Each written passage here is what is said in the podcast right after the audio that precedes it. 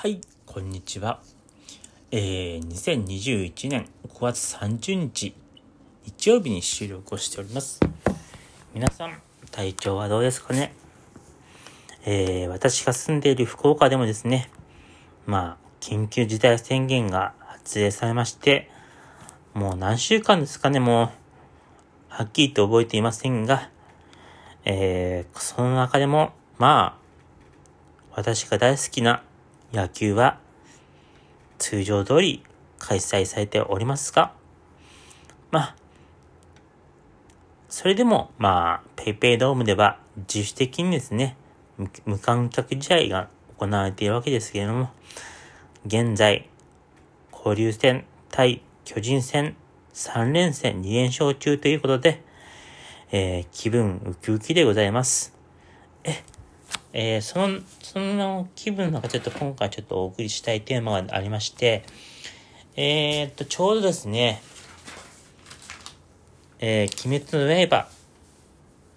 僕、はっきりちょっと鬼滅の刃は全く興味がないんですけれども、まあ、それは、なぜき、こう、興味がないというとですね、まあ、はっきり言ってアニメ作品ということなので、ま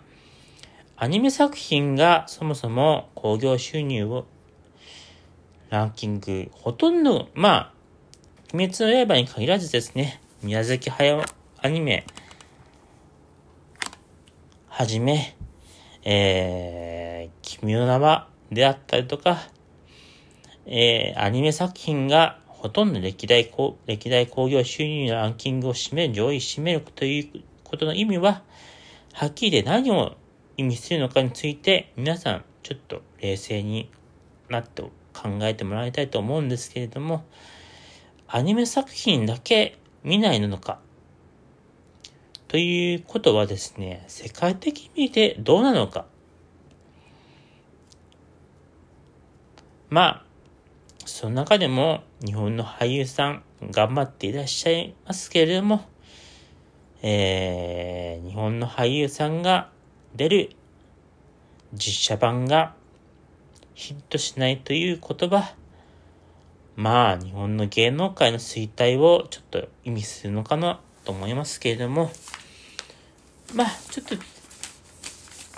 っとそれ、それ、それに関してですね、ちょっとまあ、気になることがありまして、えーですね、ちょっと皆さん、あの、日本のですね、歴代興行収入ランキング、ベスト50ですね。ちょっと皆さん確認してほしいんですけれども、この中でですね、えー、この中でも邦画ですね。いわゆる邦画の中で、えーとですね、邦画の中で、えー、27位、南極物語、角川、1983年公開を除き、すべて、邦画ですね、東宝作品がベスト50に入っております。まあ、はっきり言って日本の映画っていうのはですね、東宝一強体制も東宝の独占と言ってもいい状況でありまして、まあ、これは明らかに日本映画の構造的な問題かなと思いますけれども、えー、このことについてですね、少し古い話になりました、なりますが、2016年のカンヌ国際映画祭、ある視点部門で審査賞を受賞しております。深田浩二監督がですね、2016年のキネマ旬報10月下旬号において、次のような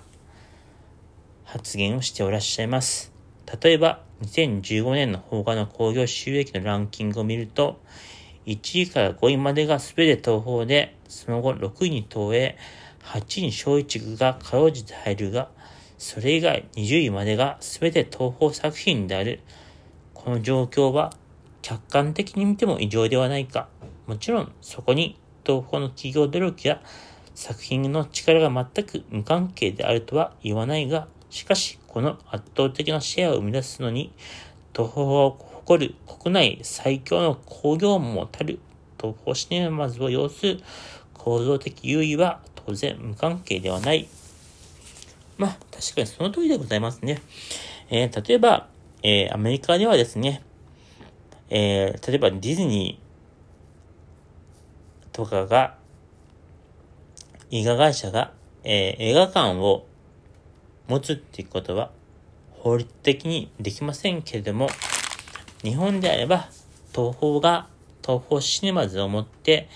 自社の映画をそのまま上映するっていうことはですね。普通に行われておりますけれども、え、これはですね、映画に限らずテレビでも、テレビでもですね、例えばテレビ局は、えー、テレビ、電波を流すことだけが仕事であって、例えば番組を作るせ、番組制作っていうのは、基本的に外部の会社が行う、行うんですけれども、まあ、それ、アメリカとかでは特に、まあ、インフラとコンテンツの分離っていうのは徹底されているわけですけれども、そこにおいて日本ではそんなことが一切なされておりません。それとですね、特に問題だと思われるのがですね、えー、とですね、2019年から2020年の日本映画、東宝の売上高は2627億円で、そのシェアは32.9%程度でした。えー、しかしですね、えー、例えば、2015年の段階からですね、いわゆるハリウッドメジャーと呼ばれるディズニー、そして、えー、ディズニーに買収された20世紀フォックス、パラマウント、ユニバーサル、ワーナーブラザーズと、邦画大手3社、東方、東映、松竹が、の、の全体の興行収入はですね、2171億1900万円で、この85%に達しておりまして、この9社以外の映画会社、いわゆるインディペンデントとかが、残りの15%のシェアを奪い合って状況であったんですけれども、えー、その、それがですね、この85%のまあ、シェアを獲得している大手の映画会社が、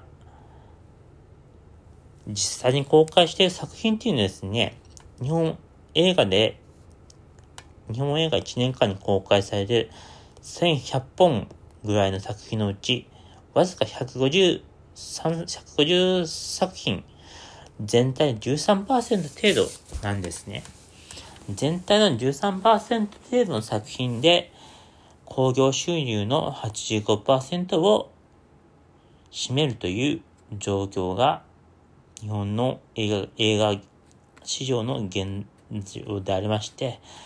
えー、これはですね、ほとんどの上映が日本で公開される作品っていうのが、まあ、スルーされているのではないかっていう認識が、えー、私自身今の段階で感じておるところであります。え今回の、今回の配信は以上になります。えこのシリーズは随時更新していきますので、次回もお楽しみください。それでは皆さん、ごきげんよう。さようなら。